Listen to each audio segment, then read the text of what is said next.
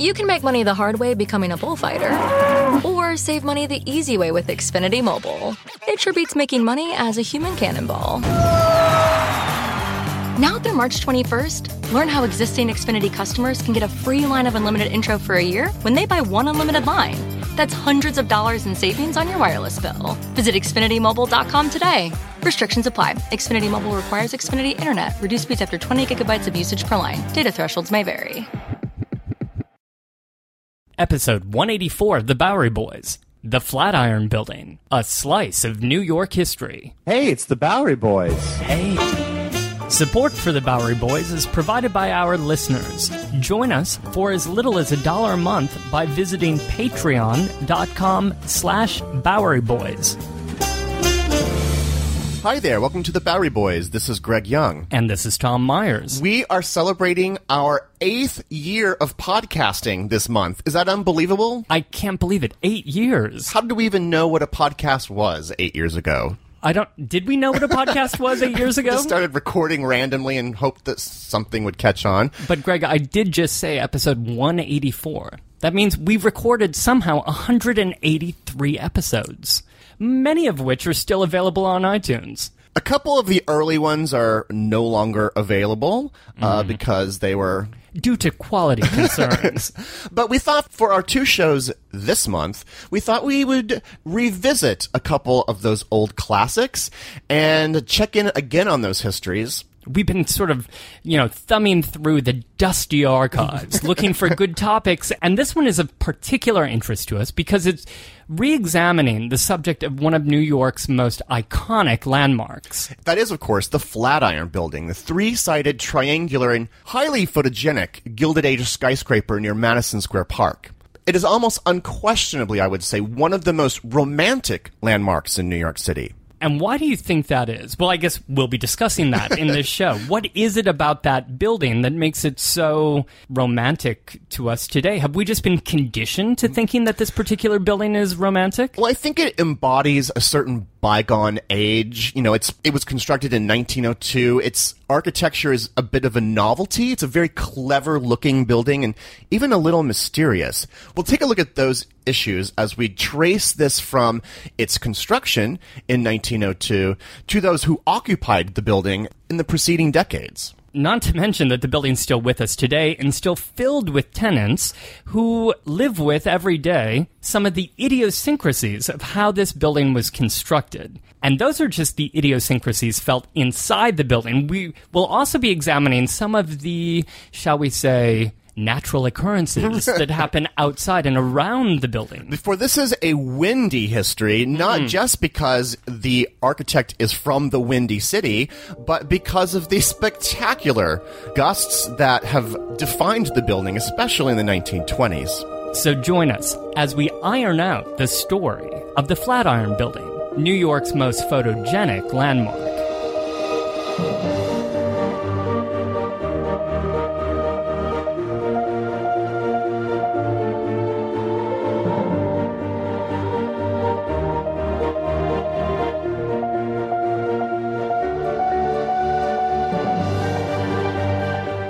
All right, Greg. Well, so here we are talking about the Flatiron Building like like everybody in the world knows what the Flatiron Building is and where it's located in Manhattan. Maybe we should pull back for a second here and situate the listener. I'll bet that most people have seen the Flatiron Building, but it is true that it- they may not be able to place it on a map. I actually have two things that I want to situate both the location of the Flatiron and the time frame in which it would be built. Ooh, tricky. Mm-hmm. Double situate. Yeah, okay. double situate. The Flatiron is located on a triangular plot of land that is an unusual looking block. It's the entire block between 22nd and 23rd Street, and it's framed by Broadway and Fifth Avenue. So that would be Fifth Avenue to its western side and Right. Broadway from its eastern side. Right. Now, this is, of course, formed by Broadway. Broadway is the reason that we have these triangular blocks because it runs diagonally through Manhattan's grid system. So, without Broadway, we would never have these charming little triangular blocks, which, of course, have given us all sorts of wonderful places in New York City from Times Square, Herald Square. And we've talked about this extensively. In fact, I have a podcast on the Commissioner's Plan of 1811, which formed this grid system north of Houston Street. Broadway is really the only north south thoroughfare that's allowed to break Right, right. this grid. And it's at these major intersections that these plazas are then created, these triangular plazas. Right, where Broadway hits the avenue and a major street. Uh-huh. And here it hits Fifth Avenue. So also, I should add, 23rd Street here is a major two-way traffic thoroughfare. There's also this additional plaza in front of the Flatiron, which of course allows viewers of the building to drink in all these curious angles of the building. So that's the where. Let's get to the when.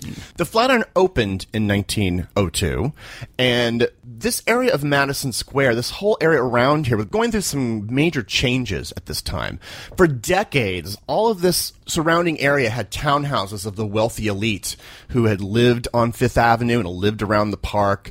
But by the time of our story, this was becoming more of a commercial district.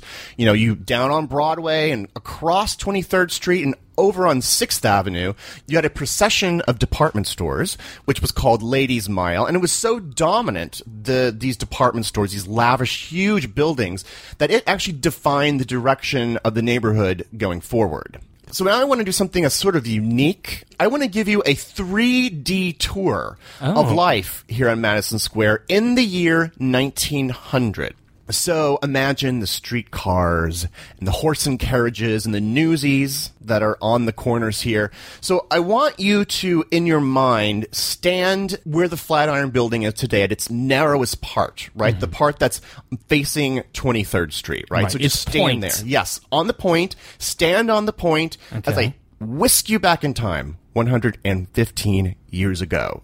So if you're standing and you're looking north, you're just looking at the vista, you're going to see five things that are going to catch your eye. One of them, of course, is the park, Madison Square Park, which opened in 1847. Now, there was no Shake Shack back then. There were no fancy art installations, but the layout of the park kind of resembles what it looks like today, which is pretty extraordinary. The park you would have seen in 1900. Okay. Now, peeking over that, so if you're if you're looking sort of east mm-hmm. and you're looking over, you may see something behind the park. You'll notice something that is peeking over the top of the trees mm-hmm. there. You'll it's in fact one of New York's most famous buildings, Madison Square Garden, which opened in 1890, so it's only a decade old in this diorama that I'm painting here. This Madison Square Garden was designed by Stanford White. It's that gorgeous Italian tower, just absolutely beautiful. It Topped, of course, with a controversial weather vane in the shape of the nude goddess Diana, which people would have seen and would have caused quite a bit of ruckus in 1900. And perhaps you could have seen it from this little point here at the, at the tip of uh, of the intersection. You would have seen her whirling about on a windy day. Now, let's look straight up Fifth Avenue here, right? So that is the western border of the park. Today, I guess when you look up there, you'd you'd right away notice the Empire State Building. Right. Well, of course, that would be decades into the future. Right. What instead you would have seen is something that's no longer there. It's called the Dewey Arch. It was a wartime monument that was built in 1899 in honor of the Admiral George Dewey. It actually has a less ornate twin sitting down in Washington Square Park. So if you can imagine that arch, Right. throw that arch over Fifth Avenue, like around 25th Street. And this was in the middle of Fifth Avenue. Traffic would have to pass around it would or pass under through it. it. Yeah. Wow. Mhm. So, but you know, keep back then it was horses and carriages types. It wasn't So they you could know, fit through yeah, with greater ease. There were no yeah, there were no Hondas back then. Hondas. I don't know. That's such a random. They actually tore it down in 1900. So we're seeing it at Oh. the tail end here. Now, right next to that is something we have talked about on the show before, a curious obelisk that was placed here in 1857. This is another war-themed monument. This one to General William Jenkins Worth, who is actually interred underneath it.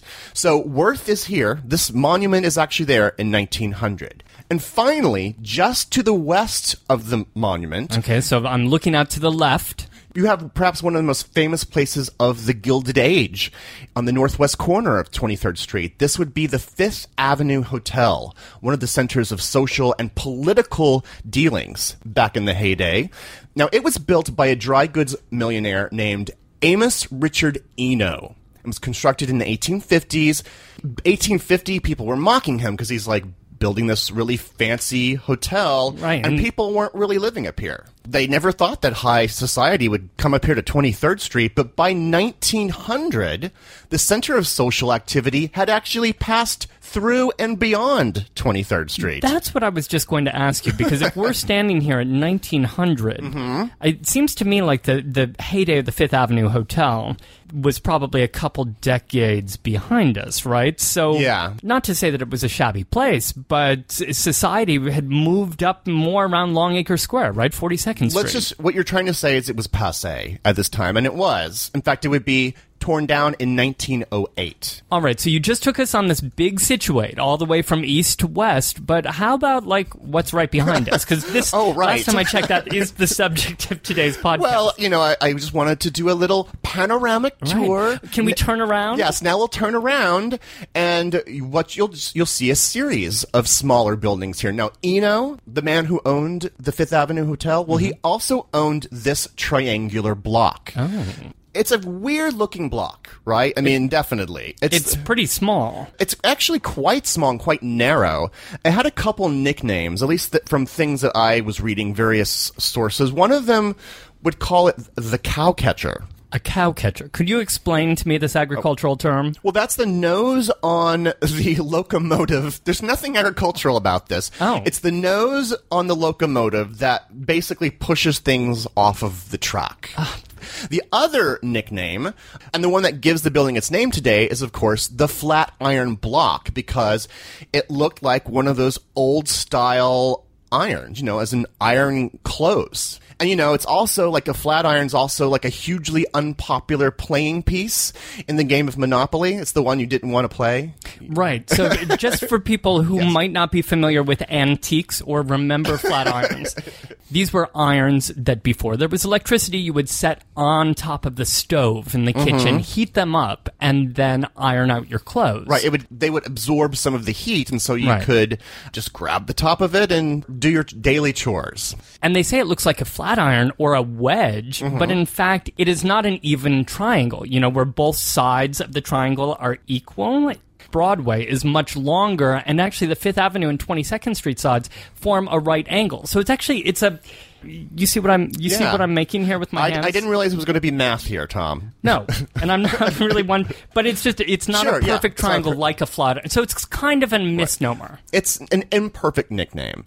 Now, on this plot of land, on the wide side of the block was 22nd The Street 22nd Street side was an apartment house called the Cumberland that was seven stories tall. In front of it, so on the thinner side of the block, there were just small three-story buildings. And there could have hardly been very many anyway, right? There's just not that much space. No, no, they, they were very tiny, unimpressive buildings. Nothing to write home about, of course, except for one curious feature. So that Cumberland was so much taller than the others, and that one side facing north was flat and blank. There's no windows or anything there. So Eno used this opportunity to place advertisements there. Hmm, seems natural, like billboards and things like that. So in 1892, on the Cumberland here, there was a real estate sign advertising homes in Brooklyn, Manhattan Beach, swept by ocean breezes. This is a very important sign in signage history, Tom, because it is the first electric sign in New York City history. Obviously, that would change the fate of another neighborhood as New Yorkers took a liking to the concept of electronic signs, but they would move it up along with the theater district up to Longacre Square, which soon would be renamed Times Square. Although these would not be there for long, of course, because New York is changing. By 1900, it's already caught the fever for the development of skyscrapers. Now, that had already transformed downtown Manhattan into this wonderful forest of great architecture. In fact, the tallest building in the world in 1900 is actually in New York, down by City Hall. It's the Park Row building, which is still with us today.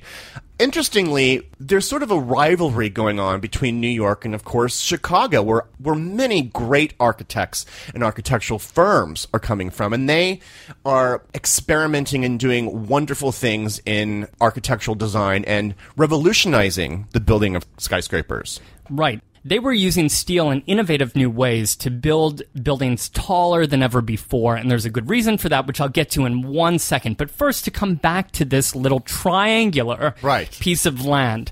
This was owned until 1899 by Mr. Eno, who you mentioned. When he passed away in 1899, the land goes up for sale. At the same time, there's a sort of real estate mania gripping the city, right? Because developers are starting to build taller structures downtown and seeing the real possibility of renting out more space. You could rip places down, build it taller, and, well, double or triple or quadruple your rentable space.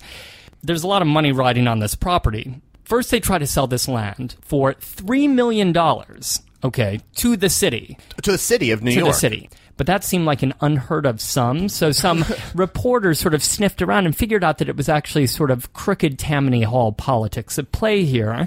And that $3 million would actually end up, in terms of a lot of kickbacks, in some Tammany politicians' pockets. So that went down the tubes. and instead, it was sold to Eno's son, William, for $690,000, which is still a lot of money in 1900. But then he flipped it around quickly and sold it to the Newhouse brothers, who are not a pop band. They are they are New, the Newhouse Brothers. I do have their last album though. Didn't they do MMMBop? These Newhouse brothers had made a fortune in mining out west, and they bought the property for eight hundred and one thousand dollars. And then they turned around almost immediately and sold it to Harry Black, who was the president of the Chicago based Fuller Company. And here we go. This is the main thrust of today's story. This land is owned by the Fuller Company. So who's the Fuller Company? Where are they from? Are they from Chicago? Are Yes. they from New York? Th- so they're based in Chicago. Now, remember that Chicago had suffered a terrible fire, the Great Fire of 1871, which resulted in countless buildings being uh, destroyed and then needing to be rebuilt. So Chicago, because of that, had this new playing field to experiment with architecture and new building techniques. Among them was this new form of steel construction that New York's construction companies were a little bit fearful of experimenting with. So here we have Chicago that's leading the way in this new kind of steel frame architecture Taking risks. that made it much easier and much faster and even cheaper to construct much taller buildings. They'd been doing this for years. New York, however, was still building these tall buildings with very thick walls using masonry. So very thick walls at the bottom, getting, you know, skinnier. The walls would get skinnier as the building went up. But that made it much slower and much more costly. Not to mention, it somewhat limited how high the buildings could go. It wouldn't be until 1892 when New York would change its fire code, making it easier than ever to construct using steel frames. So this was the wave of the future here. The way, the new way to make these tall buildings. Right.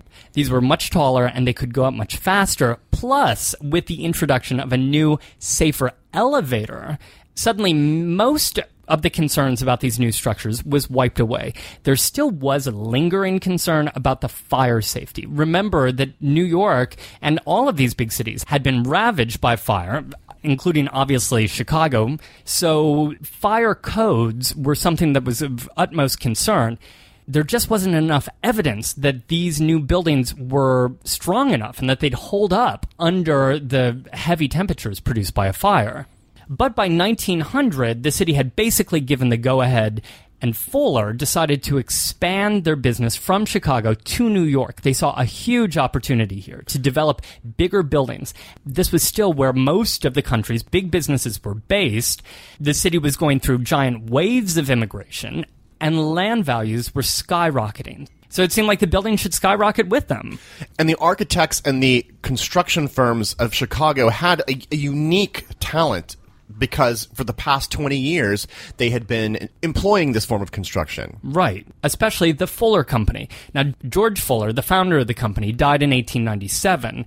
His successor was a man named Harry Black, who got to his position at the company the old fashioned way. He married in. he married That's George. the easiest way to the top in the Gilded Age. So, in the case of Harry Black, he's now the director of the company. He's a bit of a gambler. He comes to New York City full of enthusiasm and a lot of connections because Fuller was huge in Chicago. They were certainly known in New York. And he started forging business relationships all over the city and then all over the country, creating basically a construction trust.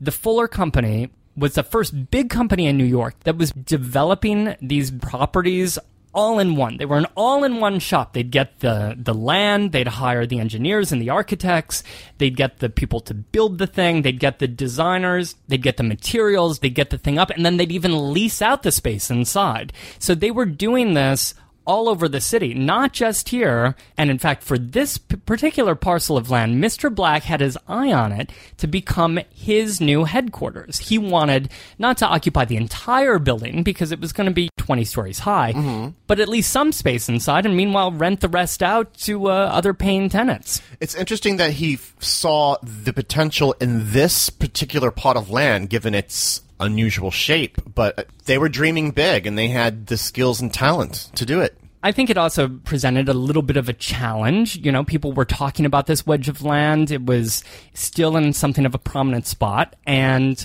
what were they going to do, right? If Fuller was coming in and he was building other big skyscrapers, what was he going to do on this little piece of land? And to keep in mind that most of the skyscrapers in New York are in downtown Manhattan, but there's this whole area that's just ripe for possible development up here around the square. Black hired a famous Chicago based architect named Daniel Burnham to design the new building. Burnham was probably the most famous architect in Chicago and one of the most famous architects in the entire country. He had had great success in taking on the construction of the 1893 World Columbian Exhibition in Chicago. And he brought in New York architects like McKim, Mead, and White, for instance. I mean, this was the World's Fair that basically gave us the Beaux-Arts style, or at least everyone who came from this fair brought back to their cities with them this certain ornate European style. So Burnham designs this building, right? This 20 story building, and designed it in the Italian palazzo style with Beaux Arts styling, like you said. He would base it on the tripartite design, Greg. Do you know the tripartite design? Um, enlighten me, please. Well, it's a it's three parts basically. Taking inspiration from a classical greek column. So imagine a classical greek column.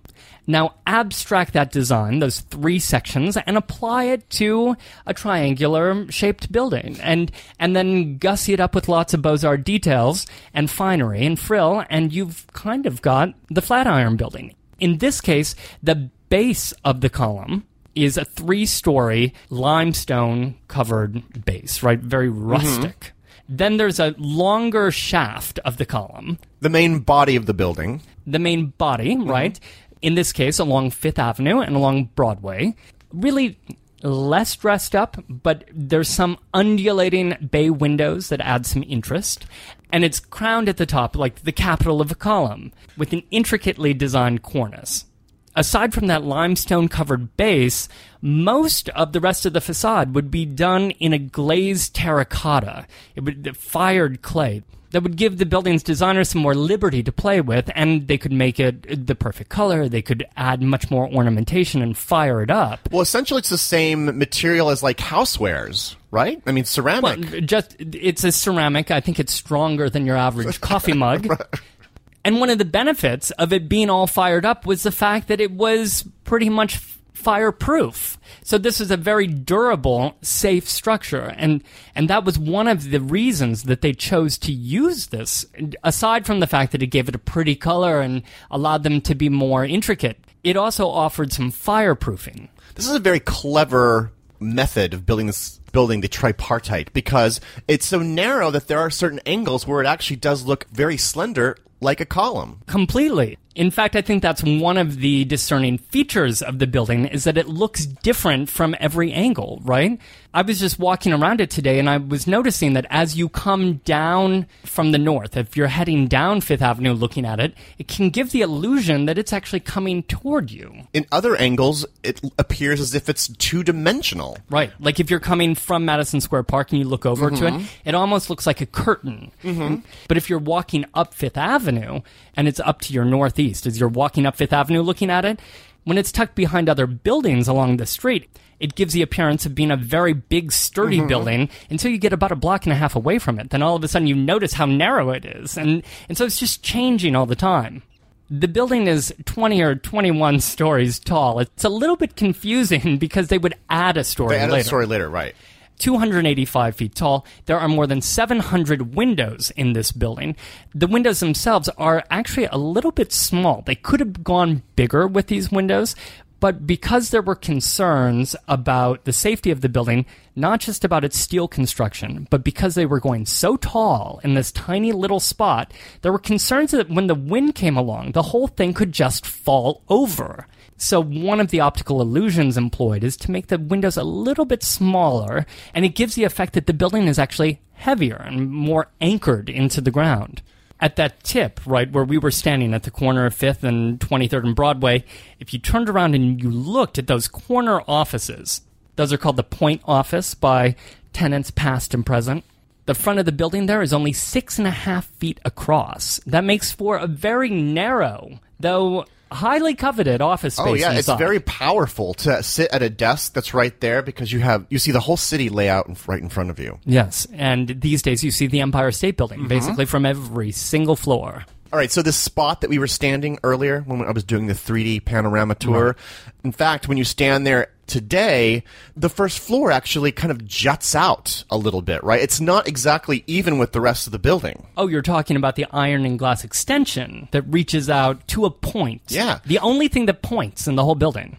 That was not in the original plan of Burnham's. That was, in fact, added, much to Burnham's consternation, by his boss, in this case, Harry Black, who wanted to increase the ground floor rentable space. It drove Black crazy because he was all about numbers. He was all about renting this thing out. And it drove him crazy that it was designed, you know, in the Chicago style with the sort of curvy angles at every corner. There are no real hard corners. But that limited the rentable retail space because the bottom floor was all shops. So Black forced Burnham to incorporate this extra little extension, which is very obviously an add on to it. Next time you're there, turn around and really look because you'll see that this little addition juts out in front of classical columns that are right behind it. It, it kind of like cuts right into columns on the facade, and those same columns are repeated at the very top of the cornice. So this clearly did a number on Burnham's intentions. I think it's one of the most interesting parts of the building, oddly enough, because it's such an unusual space that, you know, you can't do everything in this sort of narrow little space, but you can, you know, well, you could sell cigars, and they did for a long time. So there, they had a cigar shop. So when exactly did the Flatiron Building open? Because it was under construction for a long period of time. It was behind a lot of scaffolding, so people didn't even really know what it was going to look like. Well, construction started at the end of 1901 and would be wrapped up by November of 1902. Once they had proven that, in fact, the building wasn't going to fall over, um, they had to bring in, you know, extra engineers to prove to the city that the steel skeleton could, in fact, some- withstand gusts. That something could actually stand here, right? But the building didn't open maybe in the majestic way that you were expecting. Really, it opened by spraying a bunch of hoses about. In in this case, in November 16th of 1902, the final test came when the fire department arrived. They needed to prove that if fire broke out on an upper floor that the water pressure was strong enough to get all the way up there. So the engineers went to work on that. The New York Times reported on November 17th, 1902, water exhibition in a skyscraper Headline Early risers in the neighborhood of Madison Square yesterday witnessed a spectacular exhibition by members of the fire department under the direction of Chief Croker in the Flatiron building at Broadway 5th and 23rd Street. From many windows of each story above the 13th and from the roof, Thousands upon thousands of gallons of water were squirted to the street until Broadway from 23rd Street to 21st Street had a rushing stream of water. The use of hose was for the purpose of ascertaining the water pressure at the top of the building. Many of the Sunday strollers believed at first that the structure was on fire, and there was some excitement in neighboring hotels. Then those who knew that it was a test of the standpipes in the building and were interested in firefighting enlarged the crowd till it numbered into the thousands. so there were thousands of people who were interested in firefighting watching from the streets. So there was not a proper grand opening, but it sounds like there was definitely a christening of the Flatiron Building. Yes, its water broke. So the Flatiron Building is born. New York has a new office building, but what they may not realize is that they've also just gotten a brand new icon. We'll get to the story of the myth and romance of the Flatiron Building after the commercial break. In the decades before the Civil War, slavery's grip on America tightened. But soon, a diverse group of abolitionists, both black and white, began to construct a clandestine path to freedom for the enslaved. Hosted by Lindsay Graham, Wondery's podcast, American History Tellers, takes you to the events, times, and people that shaped America and Americans, our values, our struggles, and our dreams. In the latest series, American History Tellers explores the Underground Railroad a covert network of secret routes and safe houses operated by men and women committed to helping enslaved people escape bondage in the South. Fugitive slaves and anyone helping them face terrible violence and even death if caught. But for those brave enough to risk the journey, the Underground Railroad offered a path to the northern states and Canada, where their freedom was assured. Follow American History Tellers on the Wondery app or wherever you get your podcasts. You can binge this season's American History Tellers, The Underground Railroad, early and ad-free right now on Wondery Plus. And now, back to the show. All right, Greg. So we left off by reading this news clipping from the New York Times about uh, the fire department giving the thumbs up for the building to open. So I'm also going to read from a news clip. This one from a few months earlier, from June 29th, 1902. And it was the week that some of the scaffolding came down.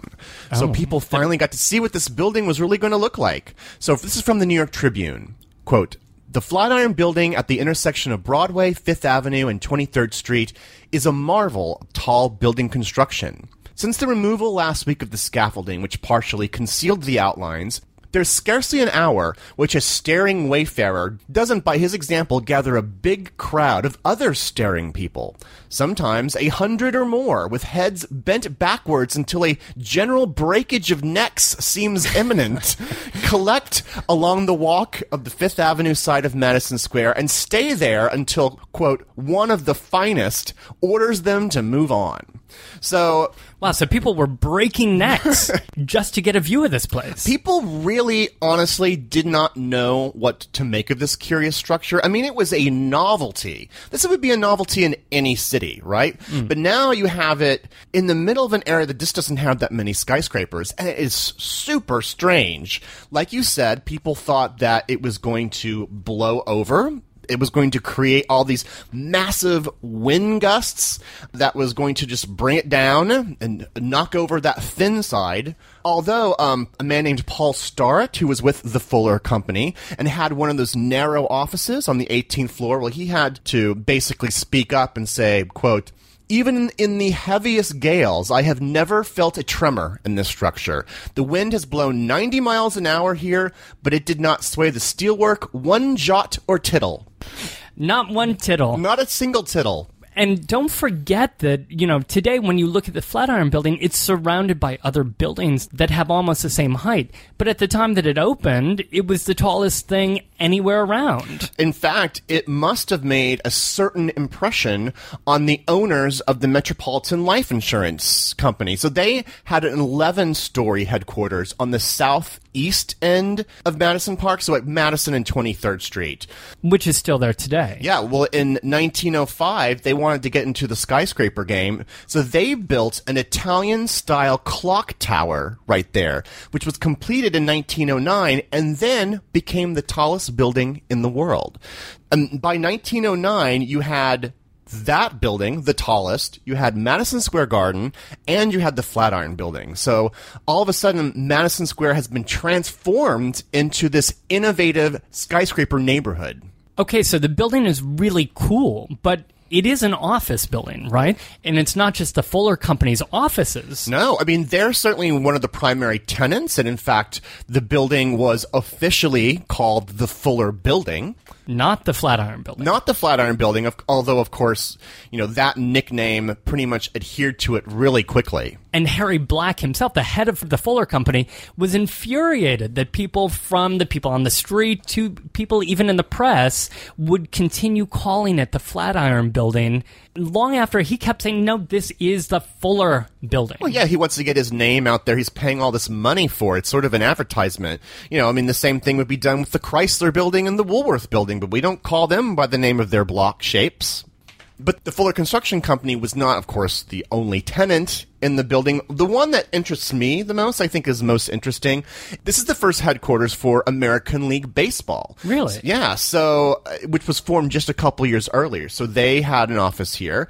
The newspaper publisher Frank Munsey, who was famous for his pulp magazine Argosy, and he owned and had his hands in a lot of newspapers, including many here in New York. So he would be here as well, and would kind of kick off this interesting, proud tradition of the Flatiron as a castle of the publishing industry, which leads up even to this day. Most of the tenants in the building today have their hands in the publishing world. There's even a nod to this, of course, in the 2002 movie Spider-Man, because they have J. Jonah Jameson and the Daily Bugle. Peter Parker's newspaper that he is a photographer for is here in the Flatiron building.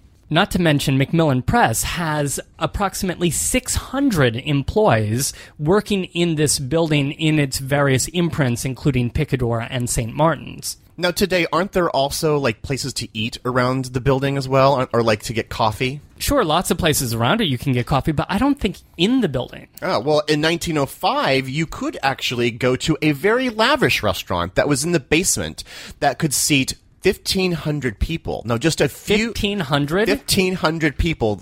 I, I looked at that number three or four times. It's a huge, impressive dining room. Those people must have been eating on top of each other.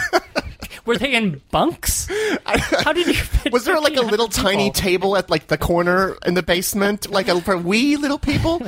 well, in 1912, it was renovated and turned into a very fancy French restaurant by the name of Taverne Louis, owned by the renowned restaurateur Louis Bustanoby. Sounds fancy. The building came along right the same time as the birth of the movies.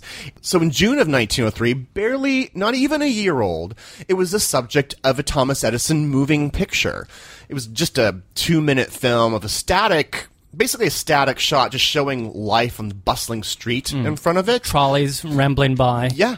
Now, speaking of the arts, this is an era of great artistic photography. There's this understanding of being able to capture an image that's not just a picture of an object, but to capture something in a unique aesthetic way. So naturally, the Flatiron Building, which presents all these extraordinary angles, well, I mean, on film, it can translate into something very haunting and romantic. Which is obvious still today. The area around the Flatiron is just crammed with people pointing their cell phones and their cameras up Mm-hmm. It's a it. tradition that's still with us today, of course. In the early years, there were actually art studios in the Flatiron building, and some of the art students could go on top of the roof and do their work there. In fact, the penthouse was built above the 20th floor in order to provide these Mm-hmm. artistic garrets for the artists. So, Tom, do you know the phrase 23 skidoo? Does Oh. it come up in your conversations with people? It does kind of sound. It sounds familiar. Twenty three skidoo, the old twenty three skidoo. Yeah. To give somebody the old twenty three Yeah, just skidoo, to get out of here. Like I gave her the old 23 skidoo. I throw them out. Yes, no, it's it seems like a jazz age type of phrase, but in fact, you can find it. I just in a cursory search, I was able to find this phrase going back to the early 1900s. It was associated with this building, obviously, because it's 23, 23rd Street, and because it was associated with the crazy wind gusts that would happen at this intersection. This very slicing wind that would disarm proper society by blowing up women's skirts here. In fact, it was known for actually having men just sort of hang around, kind of lecherous men, ha- like lines of them, just watching as women would turn the corner and their whoops, their skirts would just swirl up. Wait, it would swirl up because the wind was encircling the building. Right, because the it, women just weren't prepared because they would just walk down the street normally and there would be no wind, but because of the cross breezes uh-huh. of this particular building, Because like, it would sort of rip around the building and come back up. the gusts would just blow up a woman's skirt and sh- show off a stocking or something, which was just you just was not done. In 1903, this was actually taken to court, and a judge said that men were allowed to stand in front of the Flatiron Building for two minutes, according to the New York World. Quote, a longer time than that renders a man liable to punishment for disorderly conduct. A woman, presumably, may stand there as long as she likes. Quote. So this was really a thing. oh, yeah, it was serious. It was lampooned in all the newspapers. And so the phrase 23 skidoo got sort of applied to this uh, wacky antics in front of the Flatiron building. And the phrase may not still necessarily be with us, but the winds are still with us. Oh, I can tell you very much. I was there today. I ate lunch at one of those little tables that's right next to it in the pedestrian plaza that is Broadway, you know, between 22nd and 23rd Street.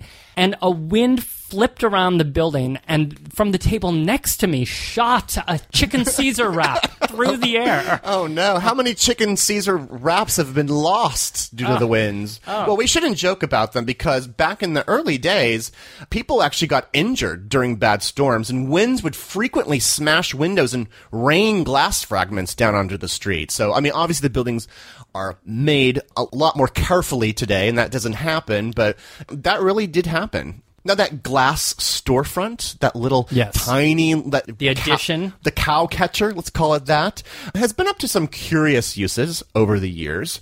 It was a cigar store for a very, very long period of time and, you know, also sold newspapers and things like that. In 1914, it was festooned with thousands of silver dollars, which sparkled and glittered in the sunshine, which was part of a, um, a newspaper promotion by the New York Tribune. A few years later, different kind of energy came to the building. In 1918, the cigar store turned into a recruitment center for the Navy, because of course this is World War One, and they sold Liberty bonds. But to decorate the place, on top of that one-story building, they placed two cannons that were aimed out over the square. Two actual military cannons. Wow. Did they ever fire them? Well, no, they were just sort of decorative, but I mean, they were actual usable cannons, decorated in all sorts of banners. And on the weekends, they just put a military band up there between the cannons and they would play all day. I'm glad that Burnham designed a pretty sturdy roof on that. Oh, yeah. The man could certainly build a roof. By the 1930s, though, this neighborhood was becoming a little passe. You know, you had the domination now of Midtown Manhattan, which was the center of society and entertainment. And you had these dozens of skyscrapers that were much taller than the Flatiron hmm. that were sprouting up there. Meanwhile, downtown had become the financial and business center for New York. Those stores over on Ladies Mile, those were all gone by this time. Madison Square Garden, which had, you know, delighted thousands during the Gilded Age, was closed by 1925. They moved up to the Hell's Kitchen area. The Fuller Company actually ended up selling the building in 1925 for over $2 million. Which, by the way, was the cost that the Fuller Company incurred in its own construction of the building 20 years previous in 1902. So they weren't making any money. They were losing money on that. Yeah, well, this it just this neighborhood just didn't have the same kind of energy and purpose that it had once had. But it was a solid office building. It was almost always filled with tenants throughout the 1940s and 1950s. I just this is an odd, completely nonsensical detail, but during the 1930s, the Metropolitan Ping Pong Society had their offices here, and it was the center of ping pong life in America. just so, did you know that was coming? I, I had no idea you were going to serve up that little detail.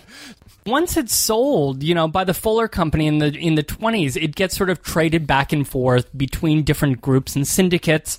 It was sold in 1946 to Harry Helmsley and his company, the Flatiron Associates. He would, of course, later have Helmsley Spear, and the company would manage the building through the 1990s. But I think it's safe to say that while that was happening, the area around it also continued, if not declining, we can say at least it didn't get any more glamorous. Right. In 1997, more than half of their interests, uh, that is Helmsley's interests, were sold to Newmark Knight Frank, who made some improvements in the 90s. And I think it's at this time in the 90s when the Flatiron neighborhood started to get a little bit more chic as well, right? Well, that park was not exactly like the finest place in the world in the mid mid 1990s. Madison Square Madison Park. Square Park. So I think once the park became a, like a cleaner and uh, more interesting place to go, then uh, that affected the surrounding neighborhood. And on a personal level, Greg, you moved into the neighborhood not very far from the Yeah. Flatiron building in the mid 90s. Yeah, so my first apartment was in the neighborhood, yes, but I have a specific interesting memory of the Flatiron building because I remember walking home one late night when they were filming the movie Godzilla. Oh. Now, the Matthew Broderick Godzilla movie. Which came out in 98. Yeah. So they so they were filming a late night scene involving a gigantic pile of fish that was sitting right in front of the Flatiron building. So by the Worth Monument, kind of bizarre, but just to see it lit up like that at late night was heavenly. I mean, I don't remember anything about the movie. I just remember the Flatiron building. That was 1998. The same year, uh, I was reading in the New York Times an account of one of the Macmillan employees who who stepped into one of the hydraulic elevators, which were all the rage in 1902 when they were designed by the Fuller Company. Right? These elevators operated on water. You know, if you needed to fix them, you needed to call the plumber. You didn't. You didn't need to call the electrician because the water pressure was actually sending these things up and down inside the building. Well, he stepped into the elevator, the doors shut, and one of the water pipes broke that was powering the device, flooding the elevator. I mean, this is terrifying. Oh my to me. I God. already have like an elevator thing. to I can't dr- imagine. To drown in an elevator, that's like the worst thing ever. Well, then it, it actually went to the third floor. The doors opened up automatically, and this whole like elevator full of water and him like spilled out onto the third floor. They call it the Great Hydraulic Elevator Incident in 1998. Well, I assume they've gotten that all fixed. yes, they switched. They they no longer have the hydraulic elevators. Thank God. The building is protected, you know, in various ways. It was designated a New York City landmark in 1966 and then a National Historic Landmark in 1989. So that does protect it from certain things. Now, I think that we quite like the fact, you know, that Macmillan has all of these publishing folk inside the building. It Yeah, makes I it all that. kind of like mm-hmm. it feels right. However, it also seems that this is an uncertain time for the building. For a majority stake in the building was purchased in 2009 by the Sorgente Group, which is an Italian investment company that operates luxury hotels and historic buildings around the world. Oh, you're kidding. So please don't tell me they're going to convert this into a luxury boutique hotel. Well, that seems to be the plan right now, although as of just this year, in an interview in the Times, they are still open to Macmillan staying in the building when their leases come up in 2018. So don't like get ready Okay, to check right. into the hotel yet because Macmillan's still there through 2018. But it seems certain that they're going to make some modifications to the building. Because still to this day, and you and I have been in that building, we've visited Yeah. different fantastic offices uh, up on different floors. And, you know, it's still idiosyncratic. You walk through the central corridor, the layout of the, the rooms is a little bit funny. Yeah, the interior isn't perfect. No, it isn't the open plan that's so like the rage and, you know, all of the office buildings today. This is still kind of a funny old fashioned building inside, although they have spectacular views and lots of light from every single office in there. So I can't help but be somewhat saddened by the thought of not only losing a giant publishing tenant in this building and having that purpose behind the building, but also kind of, you know, making it super chic and sort of modern and banal. We just have a lot of those right now in New York. But as you sort of inferred earlier, although there's, I don't think, any scientific study that has claimed this, it is, in fact, one of the most photographed buildings in New York to this day. And now there's more cameras to do it. And it still has this allure and mystery to people, the same as it did 110 years ago. Speaking of photographs and books, Greg, you and I both enjoyed reading the book The Flatiron, the New York landmark and the incomparable city that arose with it by Alice Sparberg Alexiou. And this is a book that came out just a couple years ago. It's a great chronicle of the building of this New York icon, the company behind it, all the characters behind it, all the fun stories surrounding it. And it's a book released by a publishing company that's in the building, St. Martin's Press. Right. Another book that I was looking at in researching this that I picked up at the library is simply called Flatiron by Peter Gwillim Kreitler. And this is an oversized book that features on the right side of every page a photograph, famous or not famous, of the building. And then on the left side, a little bit of prose, be it a snippet of text from an article or a story or a poem relating to the Flatiron building. And when I was taking this book out of the library, you know, you check out the book and then you have to pass through security at mm-hmm. the Mid Manhattan mm-hmm. Library. So when I showed it to the the woman working security, she looked at it and look at this cover. And What do you see? Well, it's a close up of the narrow side of the Flatiron building. Right. It's a close up of maybe shows like six or seven floors. Mm-hmm. She looked at this. She didn't just say, "All right, go ahead." She said, "That's not a good photo." I said, I said, really? And she said, no, if you're going to photograph this building, you, you got to be back at least a block to take in the whole building. I said, oh, thank you. Thanks for that advice. And I left and I thought to myself, ain't that just the truth, Greg? Everybody's got an opinion about how to look at the Flatiron mm-hmm. building and how to fit it into a photo. Well, hopefully she will check out our blog, BoweryBoysHistory.com, where I will have two dozen superb photographs of the Flatiron Building, courtesy of our fine New York archival institutions. If you're a patron of the show and you've joined us with your support from even just a dollar a month through patreon.com slash Bowery Boys, that's P-A-T-R-E-O-N dot com slash Bowery Boys, we will have lots of extra audio clips, outtakes from this show because I can tell you, we recorded for far too long. so we have lots more stories for our patrons. Thanks again for being part of our team and for your support. You can also check out the Bowery Boys on Facebook, on Twitter, and on Instagram, where I am documenting some of the research that's being done on the upcoming Bowery Boys book. We cannot wait to tell you more about it. So thanks for helping us iron out this story, and actually thanks to our new Bowery Boys intern, Dan Plummer, who is helping out with the editing of this show, among other things, for his help coming up with that ironing out pun at the Thank top you, of the Dan. show. Thank you, thank you. So thanks for listening and have a great New York week, whether you live here or not. See you real soon.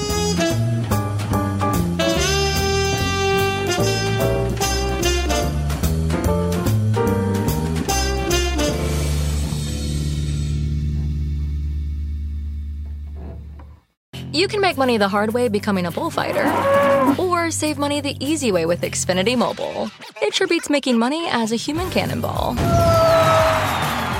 Now through March 21st, learn how existing Xfinity customers can get a free line of unlimited intro for a year when they buy one unlimited line. That's hundreds of dollars in savings on your wireless bill. Visit XfinityMobile.com today.